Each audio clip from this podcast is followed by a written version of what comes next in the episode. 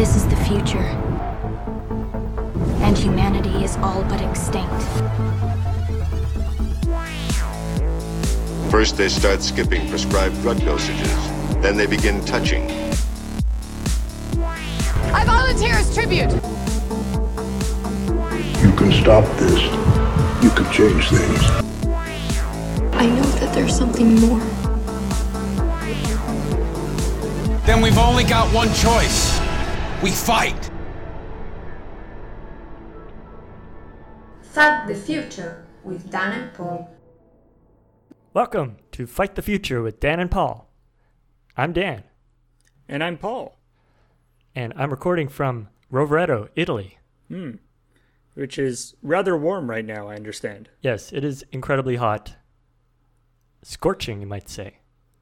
Haha.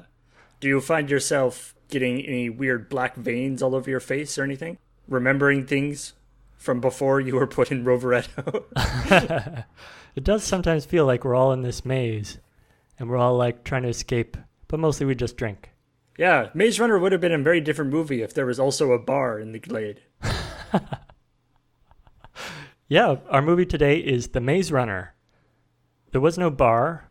There must have been just a giant pile of crusty gym socks somewhere in the glade.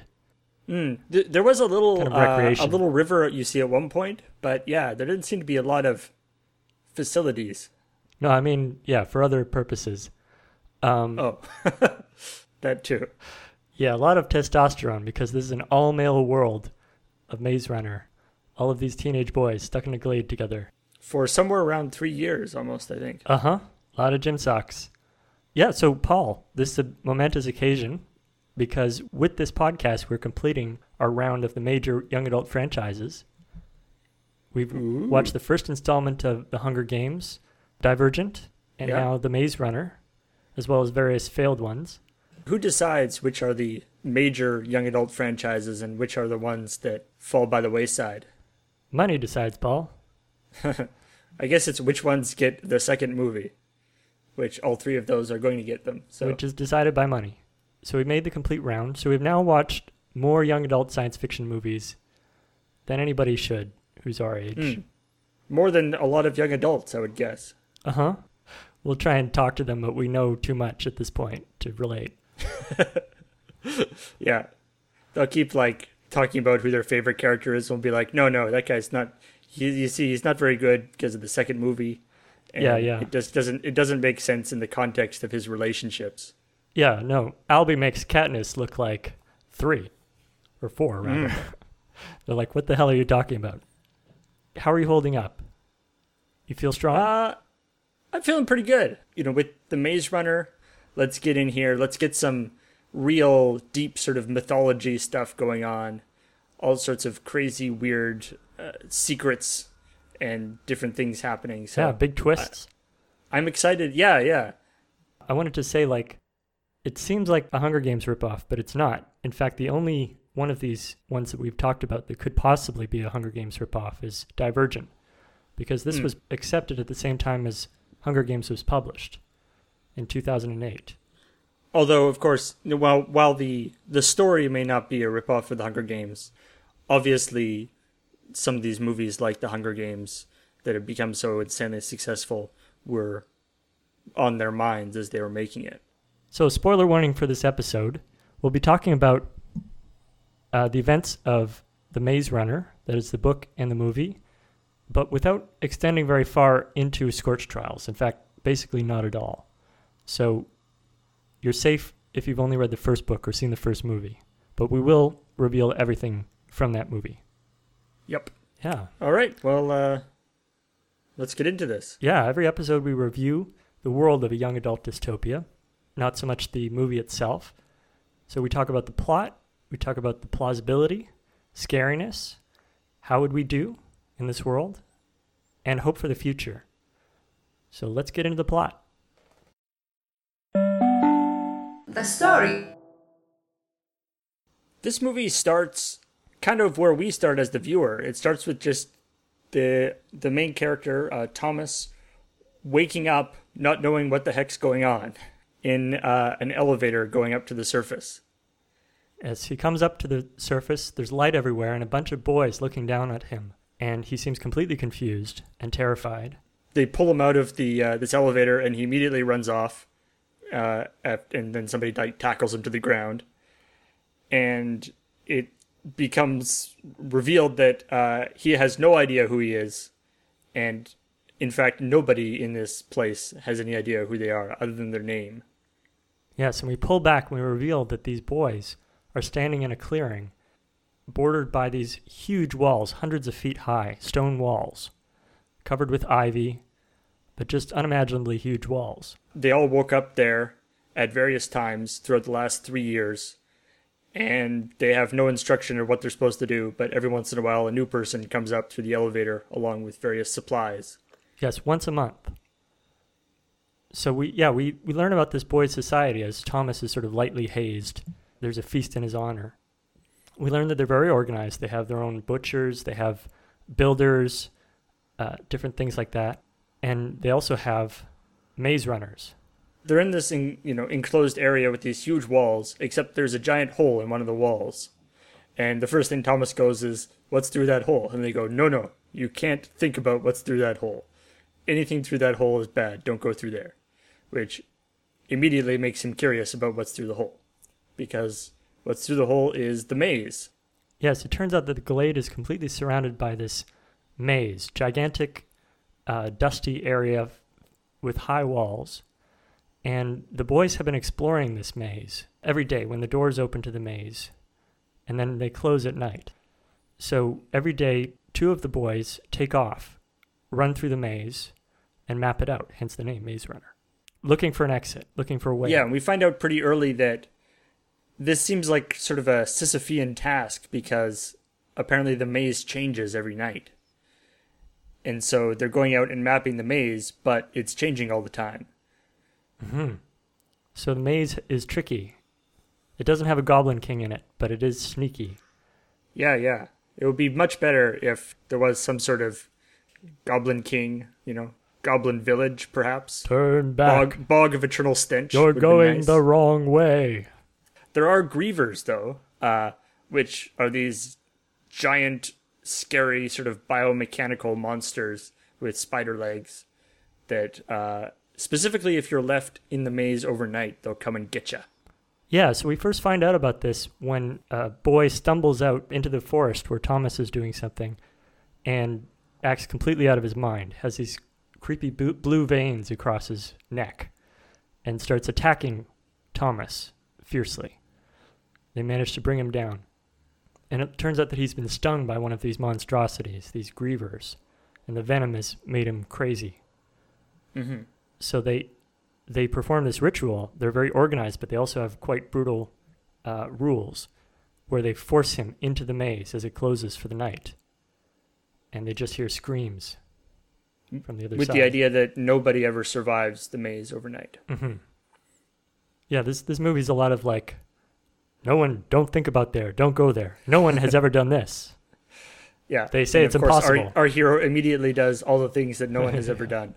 Yep. But anyway, the people who live in the glade, which is the enclosure, um, Alby r- runs is the in charge of the whole thing, and he goes off with the maze runners to tr- retrace Ben's path because uh, Ben was hit by this um, the griever during the day, which normally wouldn't be a thing, and so they're wondering what's going on.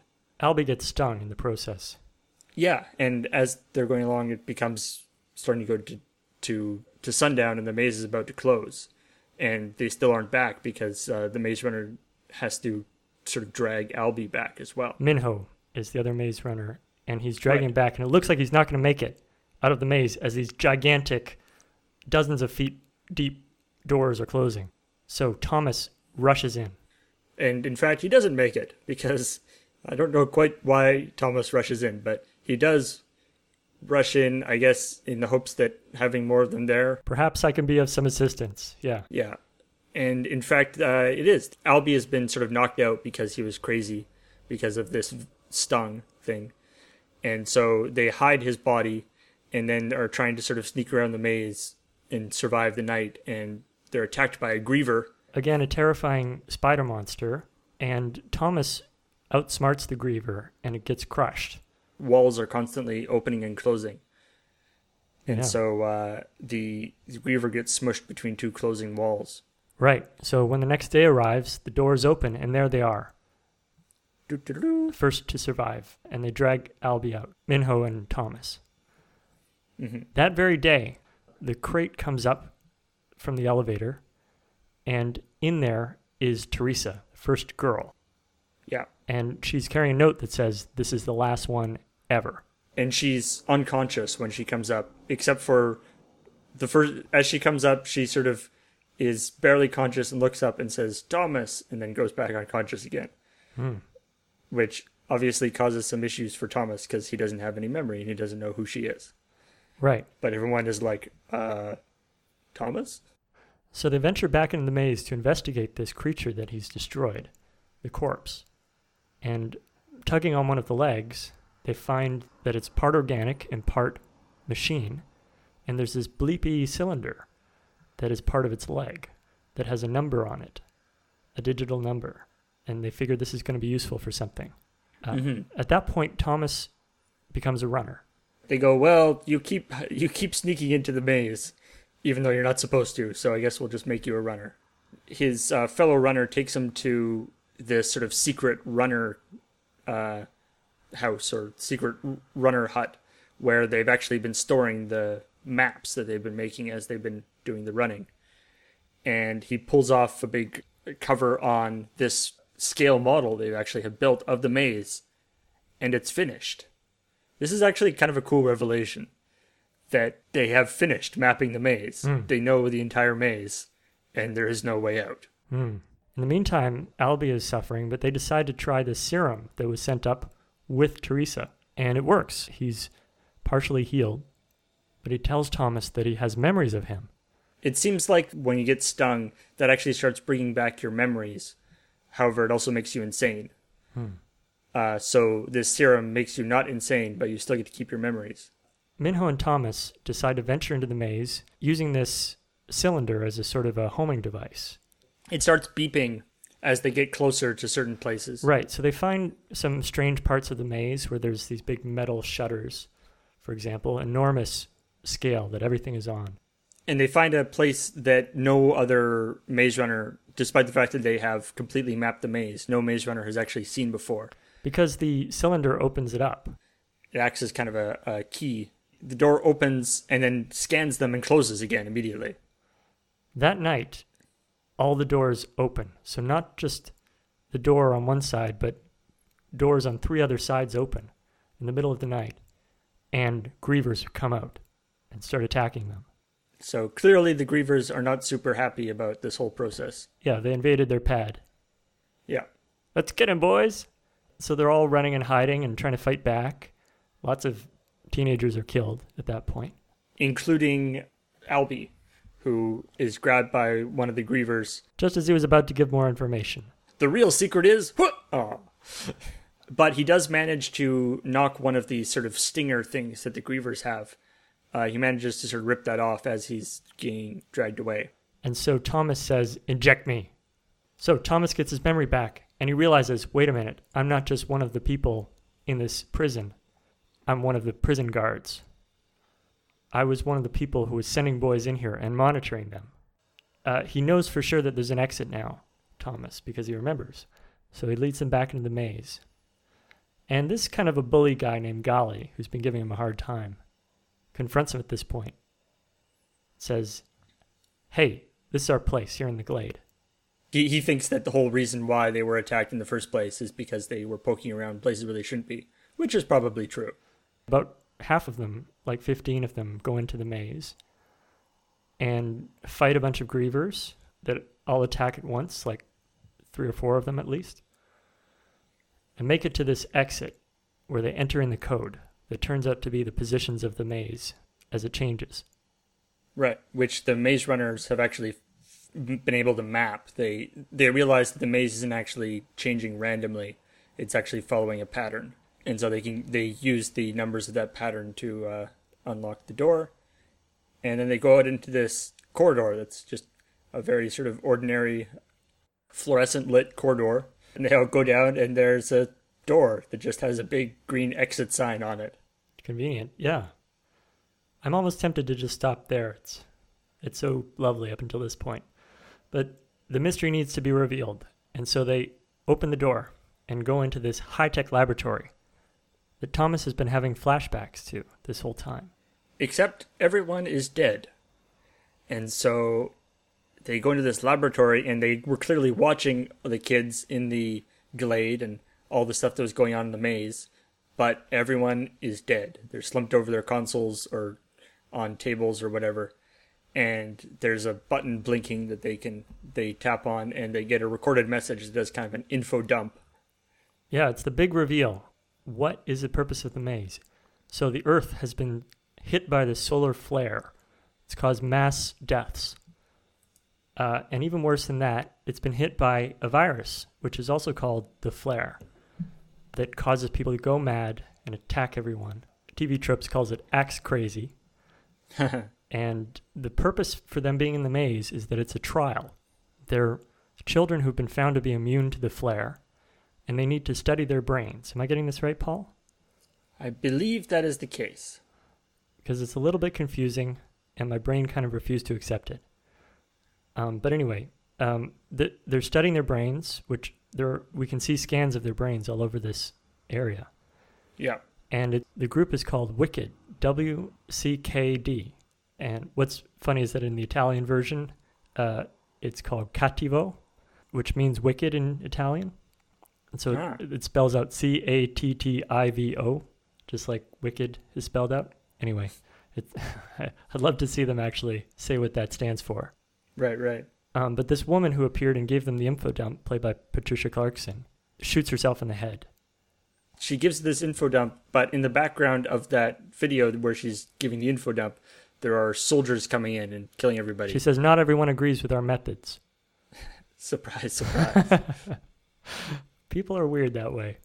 Then Gally appears, crazed with a sting, and ends up shooting lovable Chuck, who's the round kind of mascot of the group, uh, who dives in front of uh, Thomas at the last moment. saving Thomas but dying, and they manage to kill Gally as well. And then a bunch of mercenaries or soldiers burst in. Should we stop there for Yes, hope for the future? let's stop right there. Plausibility. In this segment, we talk about how this world got this way, how it maintains itself, and other kind of related issues of plausibility. And there's a lot of different ways to tackle it for this one. What I see, I see there being two main aspects to plausibility. So, I mean, like, the first off is just the kids in the maze there. Glader Society. They've been there for three years or so. And the situation they've created there actually seems reasonably plausible. Obviously, they're getting regular supply dumps from the elevator. And uh, they seem to have sort of made a kind of Lost Boys style Yeah, community. yeah, like in Hook. Yeah, except with without the imagination part. Without, yeah, the imaginary cake fight, which just, that's fine by me. It's a, almost a daring take after the Hunger Games to say that these teenage boys could organize themselves and actually create order. They say that things were rough at the beginning, but they eventually made these rules and they eventually chose roles for everybody in that culture. And things are actually humming along, it seems like. Frankly, being in the maze doesn't seem that bad. It's quite quite a nice atmosphere, you know. There's rain and sun and lots of green vegetation everywhere. when outside apparently it's just like desert. Yeah, actually, you might have a point there. Like, we think of them as being awful prisoners, but maybe having their minds wiped is, is nice too. Uh, I mean, it's a little implausible that they would know how to do all these things or have all these ideas about how to structure stuff with no memories. They don't know who yeah, I mean the there's always the like what what do you mean when your mind has been wiped, right? They sort of that's a common it's like obviously they're not starting from scratch. They know how to talk, they know how to walk and all that kind of stuff. You don't remember any of your own life, but you remember skills and you remember various things like that. So, how did the Gladers see the Grievers before the events of the movie? I mean, they never saw a Griever, right? Or they only saw hideously mangled corpses. Yeah, and I think they sort of maybe saw them like far away as they were running or something. Okay, they may have caught glimpses of them. Yeah, because I mean, people had been stung before, Right. Uh, which clearly means that they would have to have had interactions with the griever. But wait, how would they have an interaction if they only come out at night? I don't know. So they would only, yeah, they only started seeing them in the daytime. So they basically didn't know what a griever was until they, They just sort of heard them, maybe. right, they hear their call and they're skittering around. And they also find yeah mangled bodies, and they know that anybody who stays in the maze after night never comes back. I wonder if there was a guy who's like, you know, I'll bet our imagination is worse than whatever this is, you know? Then comes back, he's like, "Oh nope, I was wrong. I was so wrong. It was almost exactly the way I imagined it, except more legs." So anyway, that society is very peaceful, and it's an interesting aspect of the movie that their lives rely on these rules. That that as long as you're not in the maze when the doors close, you're okay. And they don't. They, those aren't rules that have been handed down to them. I feel like they're rules that have been figured out um, through long suffering. Right. You know, they talk. They've got a wall of all the names of all the people who've ever been there, with ones crossed out who died. Yeah, about like at least six of them have died, probably, right? Right. Well, it's one a month for three years, right? So there's a total of about 30 at the time of the movie. Yeah, something like that. Mm-hmm. So the other half of plausibility is why is all this? This is the trickier one. So who are the people who would have made this and to what purpose? the idea we're working with here is that they there's they, they have they have determined that there's something that, that there's this virus that affects people's brains and that there's something that these kids have that make them resistant to it i wasn't quite clear whether the thing that they get injected in when they get stung and the virus is the same thing it seemed to manifest itself in the same way Yeah, you go axe crazy. you go crazy and you get the black veins all over your face and stuff. Um, but if that's the case, then that doesn't make any sense because clearly Wicked has the antidote for Right. the vi- it must be virus. another type of virus that they created somehow. For to what purpose I don't know. So there's something to do with like they want to subject these kids to the you know make this them endure the same conditions as one would endure when they're having this virus and then monitor their brains so that they can figure out why their brains are different than people who die from the virus. Wait, so I is guess. Is that saying that this is like recreating the psychological process of having this virus, like being in the maze? As Ooh, though- that'd be interesting. Yeah, as though like if you're trying to imitate LSD, you'd like literally have the walls melt and have create trails Ooh. behind your hand or something. That actually could. That's a kind kind of an interesting idea. They're like people who have the the the flare virus. They like start raving about not being able to find their way out, and they're not being anything, no way to go, and grievers attacking them, monsters. And they see somebody writing down with notes. You know, all right, how many legs do the monsters have? Eight. Okay. Eight how big a mouth? Okay. Right. If what if it was one specific guy's like complete freak out? There's metal spiders coming after me. That would almost make sense. I mean, the spiders. The only way you could explain the spiders is as something that's trying to be the most terrifying monster possible. Right, because I mean, there's lots of different ways that they could have done the same job of having something kill people when they stay in the maze overnight. If that was the objective, you know, they could just have turrets or something. Or a trapdoor that opens, or Yeah. So yeah, clearly the the grievers are designed to be something that's sort of nightmare fuel. yeah, and they are. They've got like four rows of teeth. They've got no eyes. They move in a very frightening way with their mechanical piston legs. And somebody created those. and a whole bunch of them too. Yeah, I think there's eight of them, one for each segment of the maze. Oh, really? Mm-hmm. The question is is this whole thing just one big obstacle to filter out people? Hmm. Or are they trying to create specific brain states? And if so, is the experience of growing out with a bunch of other teenage boys and creating society part of it as well? Like I feel like the filter thing is doesn't quite work because the people who get through the maze aren't necessarily going to be the most proficient or whatever because while Thomas is obviously uh, you know very smart and agile and all that stuff the there are a whole bunch of kids came with him who are just random kids including you know the little fat kid who's the the the mascot or whatever Yeah, they come along for the ride. But the the idea of sort of the hitting specific brain states seems like something that could be interesting Yeah, why? But why do they need to be together? Is a question. Like, why couldn't they put each person through a sort of virtual reality experience? Or it seems like it would be much easier to control mm-hmm. and much easier to evaluate individuals. and I mean, we'll, we'll talk about it in the hope for the future thing probably. But in the, in the end, you know, the the woman in charge uh, is like more got out than I expected. But eh, Yeah, that was a chilling, chilling moment. They're prepared to lose, you know, 28 out of 30 kids. I wonder. I wonder if like uh, they there. What if what if this is like not the first maze, or not the first time they've run this experiment? Like they tried it without the grievers, and they got through really quick because they could just hang out there at night and they mapped it quite quickly. Yeah, They maybe didn't have every to worry about stuff. every part of it is a different aspect of the was added on gradually. hmm Here's a question I had. They never found a camera in 3 years. No. Inquisitive adolescent boys scouring every inch of this glade.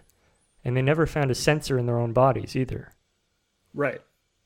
Yeah, presumably they they have some sort of um, implants in them, right? Yeah, because they're, they seem to have real-time brain scans being sent back to the headquarters. So why was it important for them to feel like they weren't being watched? You know, to feel like it wasn't an experiment. Except, I mean, in some ways, they sort of knew that they were being watched in the sense that things would happen.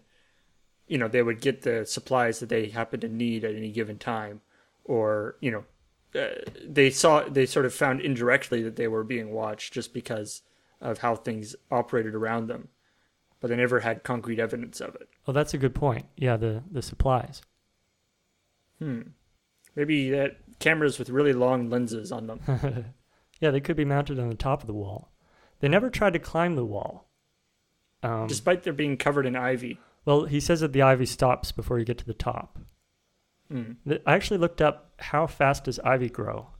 Apparently, it's about three feet per year. So that means that it must have been put on there. Right. The ivy is actually part. It didn't just happen. It's was deliberately put there. So they created this maze. Like the maze itself is the most extraordinary thing. And it's the maze appears to be much much more than three years old. Yes, but it it's fake. It, they must have stuck on the ivy with glue. Mm. Or you know, specially engineered it to grow fast or something. Yeah, yeah. But so the whole thing is almost like a haunted house ride. All the uh, yeah, all the weathering on the rocks and the and the the big rusted pillars and stuff are all just like faux finishes that somebody went in. They looked at different tiles of held it Yeah. up. This is what it should look like. And someone decided that all that was important for the psychological experience of it. It's to create this sense of awe, I guess, and like Mhm. forbiddingness. And I mean, did they have to be like 400 feet tall? Could they be 200 feet tall and be just as effective? Right. The walls. In the book, apparently they're all underground. Hmm. They discover that the sky is fake, sort of like cabin in the So woods. so there, that's interesting because then even if you could have gotten to the top of the wall, it wouldn't have helped. Yeah, but yeah, it's, it was important that it be this very, and none of it quite matches up with what we know about its purpose of stimulating their brain in certain ways. I mean, that's it's hard to make that connection. I mean, we're not even talking about the flare. We're just taking it as granted. Yeah, I mean we don't know anything about it. I mean, the entire the all, all that's revealed in the movie is that it's a thing that happened. Yeah, Heck, that could be totally lying. We don't know. right. In the next movie, we might find out more. Considering, yeah, I mean, considering what we know already about the people who created the whole thing, uh, it's entirely possible that they'd be like, "Oh yeah, there's a bad virus out there." Yeah, what we've discovered is that they're absolutely ruthless. That they wicked, um, and there's a catchphrase, wicked is good. Mm-hmm. Usually, when people say that, it makes you wonder, are they good? Maybe not. Mm-hmm. Maybe we should have called the company Good. That would have saved a lot of time. What does wicked stand for? Do you have that? Mm. uh, I don't. Somebody just runs in and goes, Hey, everybody, I just realized that if you just take the initials of our name, it spells wicked. Oh, no, we already stamped it on all of our stuff. we stamped it on everything. You don't think people will think that we're wicked, do you? Oh, Wait, wait. Well, we better say wicked I have a is good. solution. Yes. Wicked is good. Remember, wicked is good. Okay, I have it. World in catastrophe. Killzone experiment department. Hmm. So that you see it's quite innocent. Killzone. Wait, did they? Is that actually written somewhere? They like, wait a minute, that was the kill. We were in the kill zone experiment. Now don't let the name fool you. It's not really a zone so much as a kind of a maze. But we've learned that they are people who are willing to take teenagers, kidnap them, perform experiments on them, wipe their brains, torture them, and kill them. All for the Yeah. sake of this cure.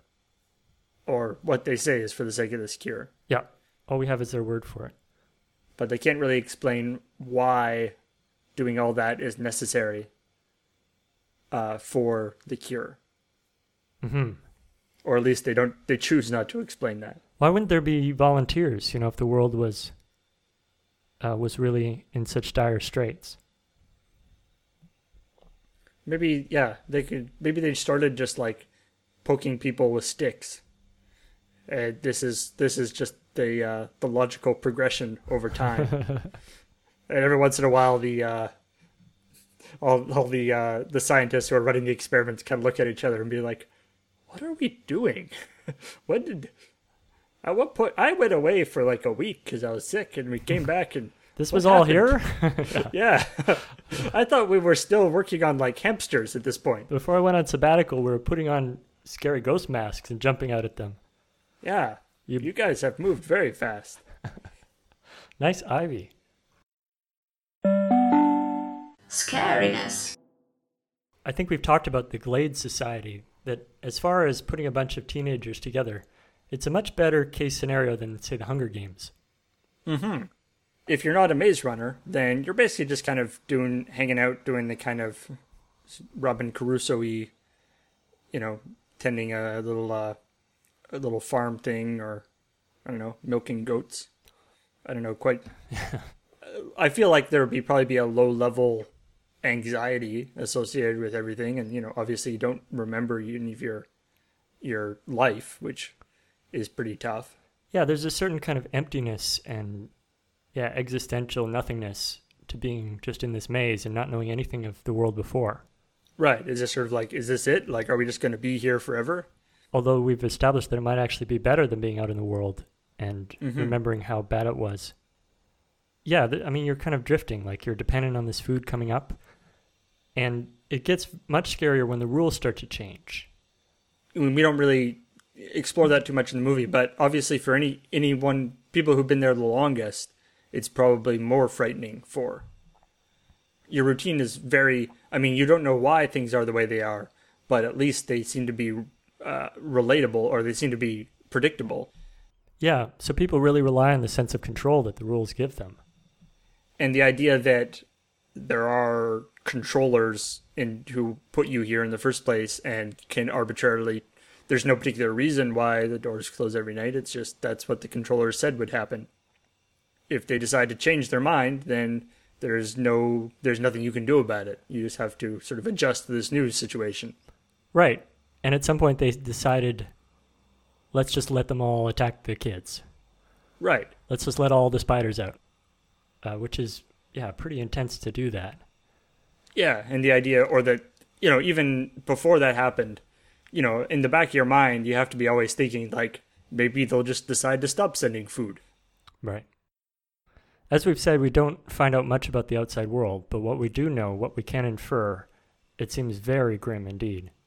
Right. I mean, clearly, if something like the maze can exist, If it makes sense. then it's got to be pretty bad. I mean, even if Wicked is indeed an evil organization that has decided to torture kids. I think that will be the big twist? Wicked is not good.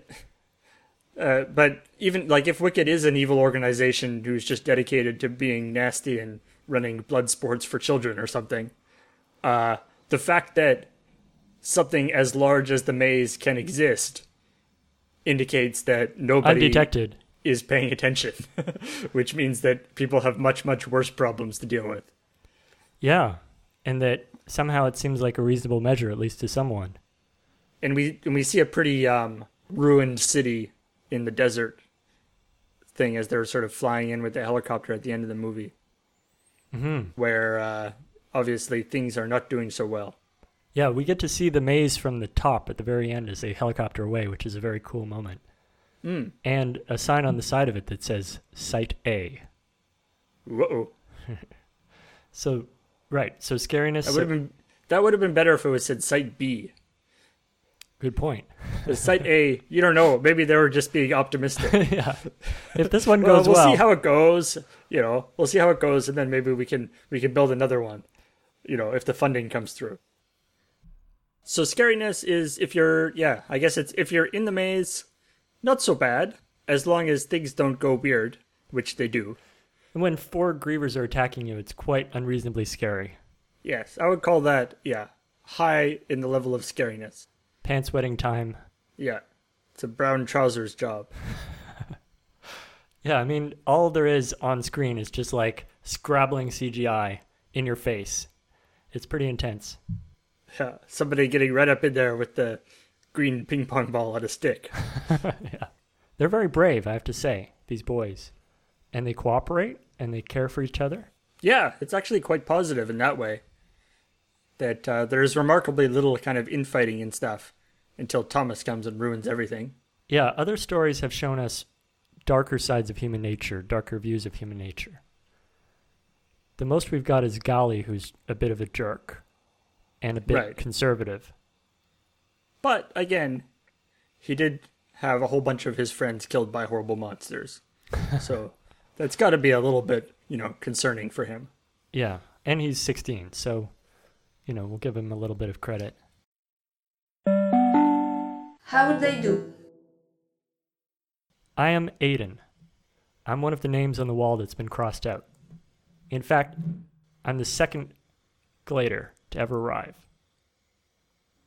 Month two. Just me and Alby in the glade. And both of us have our memories wiped, and both of us are completely disoriented. All we know is that we're in this glade, and there's a door on one side that opens and closes during the day and we make little expeditions in there, but we never spend the night. In fact, we don't run, we walk. I'm the maze walker. Before there were runners, there was walkers. Maze crawler. Maze standing at the corner and look carefully around the edge and see what's there. Maze stroller. Yeah. At that point, there was no real reason to think that it was a maze necessarily.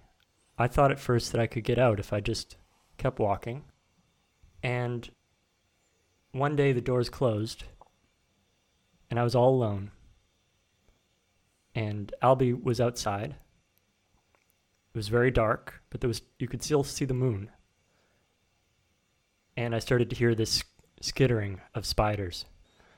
So I ran for my life in utter terror. Spider caught up with me very quickly, stung me.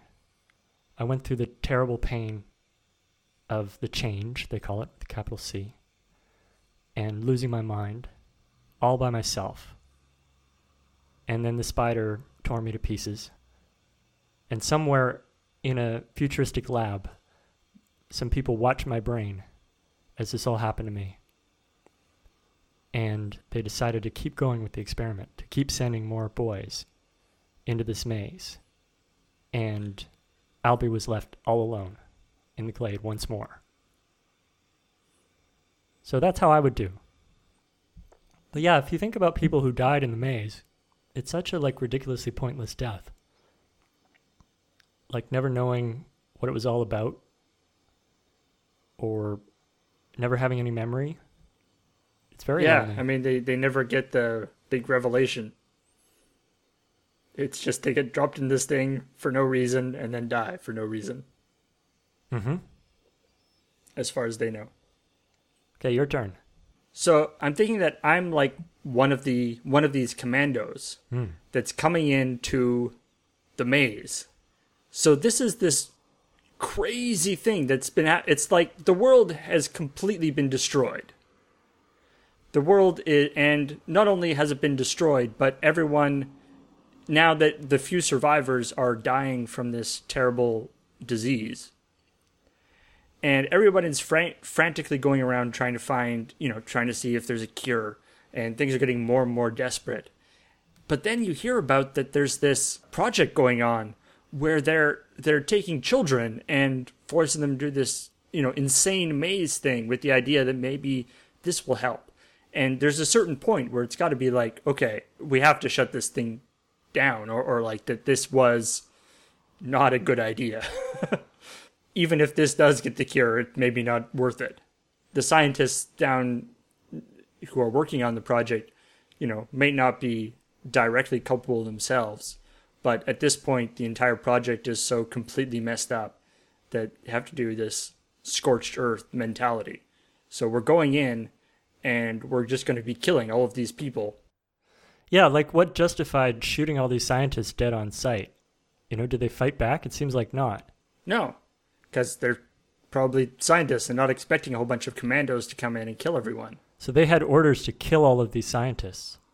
Yeah, they're basically like, not only are you killing all these scientists, but it's possible the reason why you're killing all these scientists is the idea that humanity or the government or whoever was did this project went this far at some point Must be covered up has to be covered up. So we have to kill anybody who was there and disguise the maze somehow.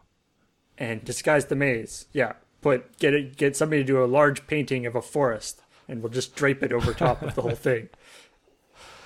And you see that that there's like a half a dozen kids or a dozen kids that are getting out that have escaped, and it's like, oh, thank goodness. You know, we go in and pick them up in the heli- these incredibly traumatized kids go in and pick them up in the helicopter, and realize that they've lost their memories completely and they don't know what's going on. And so you try to explain to them how the world has been destroyed and what is happening, uh, and that they were part of some crazy experiment. Uh, and you're flying away in the helicopter. And then, of course, we find out. I mean, this will go into the hope for the future part, but we, then we find out that maybe that whole process was actually part of the plan in the first place. And that they might be patsies too. They didn't actually know that they were supposed to be part of the process. That discovering the maze's existence was all part of the plan, and that was actually, you know, seeded to the proper people so that the traumaticness of escaping from the maze and then finding everybody dead was all just part of the actual plan they wanted to do. Well, that's an interesting suggestion. Yeah. And that the person that, you know, you thought was in charge of the whole thing that committed suicide right as you came in is not dead at all. She was faking it. So uh, the idea that this conspiracy or whatever it is, this test might go much deeper than just testing, you know, just than just these kids. There's maybe a bunch of adults who are not actually in on it, but are, if not actually being tested themselves, but are sort of unknowing patsies in the whole testing process. Wow. And that Wicked is pulling the strings, even though in your vision the army people are not actually secretly wicked people. No, They're they're act, they're real army people. Yeah. So imagine that moment. Imagine if you just heard that there's a facility where they're torturing these kids. Then you mm-hmm. fly over with a helicopter. there's a giant maze. What the hell? Yeah, and you're like, I mean, obviously it's giant, but it's, you know, the world has been a lot destroyed and lines of communication are messed up, and so I mean, if you lived in a different area, you might not even you might not know that it existed, but you'll be like, what the hell? This has been here this whole time? Well, I assume that it's secret. It's not like, oh yeah, if you want to get on the interstate, just take a left at the maze. Right, and but the idea that something like that can't exist indicates how messed up. I mean, we talked about this before, but that indicates how messed up the world is. That something like that can't exist. Yeah, that the Google vans have not been by lately. Right, right. And even if, especially if it's the military, then it's you know satellites and stuff aren't either aren't working or aren't being looked at. Yeah, because it's quite easy to pick out on a satellite. Yeah, It's the one that looks like the back of those books you used to get for car rides. yeah. Oh no, no, that's that's pretty common. That's just a, a satellite uh, uh, echo. Yeah. that's yeah, it's just a glitch. Uh, ignore it. Although I do like the idea that there's like a Google van that's just been driving around the maze for a really long time. Whoa! It's been like one day we will map this all and it'll be on Street View. Gotta map it all. And there's the thing like you know when you when you're in Street View and you're you can move along the road, and so there'd be one where there's like a griever beside the road. The, the next Sort of one the griever's smeared. gone, but it's moved into a different spot. then it's just coming at the camera in the next step. yeah.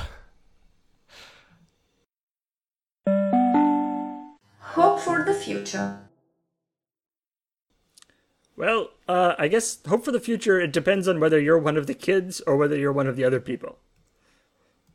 From the ending of the movie, so I guess we should be stopped. So the ending of the movie is basically all these commandos that killed everybody, all the scientists, come in, grab the kids, and load them into a helicopter, and they fly away. And they're like, "You're safe now, kids." Uh, and then there's a stinger of the the main scientist who supposedly killed herself going, Yep, that all went according to plan. Let's see what happens in phase two. Coming September 2015. So, if you're one of the scientists working on the project, the hope for the future is pretty solid. You're like, excellent. Project is moving forward like we hoped. Less children Everything slaughtered. is going well. More kids survive than we thought they would too. So, yeah, I'm very hopeful. Basically, eight children out of like 36 that they sent in there. Yeah. If you're one of the kids, it's very, very bad. You think you're safe, but in fact, you're about to un- endure some other ch- trial that's as difficult, if not more difficult, than what you just escaped from barely. Maybe some sort of a scorch trial. Indeed. Some sort of scorched trial. That's the name of the next book. So, so you're saying that they don't get like a bunch of counseling and get to just hang out? Probably not. I have no knowledge of the next uh, the next book or movie or whatever, but I would lay 50-50 odds on the helicopter that they're in at the end of this movie being shot down at the beginning of the next movie. You played a lot of video games. That's actually an interesting thing. When I was watching the game, I, I that was what I was thinking about most. Was that it's like this would be actually a really great video game. Like, how many video games start with the protagonist having amnesia?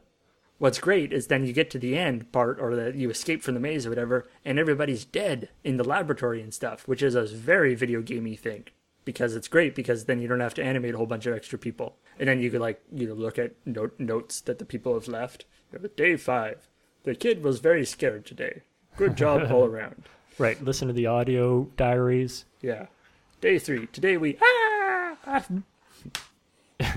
Today we watched several kids get eaten by giant spiders. Mm-hmm. must oil spider legs. Full of surprises, aren't you? You don't have to come with us, but we are leaving. Anyone else who wants to come, now's your last chance. Don't listen to him. He's just trying to scare you. No, I'm all not trying to scare you. You're already scared. All right, I'm scared. But I'd rather risk my life out there than spending the rest of it in here. We don't belong here. Hey, this place isn't our home. We were put here. Hey, we were trapped here. At least out there we have a choice. We can make it out of here. I know that. So that was Maze Runner, as covered by Fight the Future with Dan and Paul. Yeah. And we will be coming in again uh, for the sequel to Maze Runner, uh, which is called The Scorching Test or something. Scorch Trials. The Scorch Trials. The very, very warm test. I'm expecting it to be some sort of multiple choice with the temperature in the room turned up very high. Like a Scantron. And they're like, oh my god. Yeah. It's scorching Did you here. bring your 2B pencil? That'll be the tagline. Make sure to bring your 2B. Oh god. This is just the book he wrote. We really don't have anything else to base it on. we're screwed. So, thank you very much for listening. And next time, we are going to be doing another book. Uh, we have Little Brother by Cory Doctorow. A reminder that this podcast, um, as with everything on Loading Ready Run, is supported by our Patreon, which is at patreon.com slash loadingreadyrun. Our theme song is by Bradley Rains, and the interstitial segments are by Kiara Kant. If you enjoyed this podcast and would like to support us, please subscribe, rate, or review it on iTunes, uh, or you can give us some feedback on our forum at loadingreadyrun.com slash forum. Thank you very much for listening. Yeah, thanks for listening, and thanks, Paul. And, Thank you, Dan. And may the odds rise up in your favor and the wind be at your back. Always. Keep going. Keep. You're so close. I think you can get it. Always hope for the future when we're doing our thing and we're riding that ring and we're jumping and we're diving and we're grooving and we're dancing. Yeah, Okay. that's very close to what it actually to to the real line. I know sarcasm. I think I think one of these days you'll be able to get it. One of these days. Bye bye bye.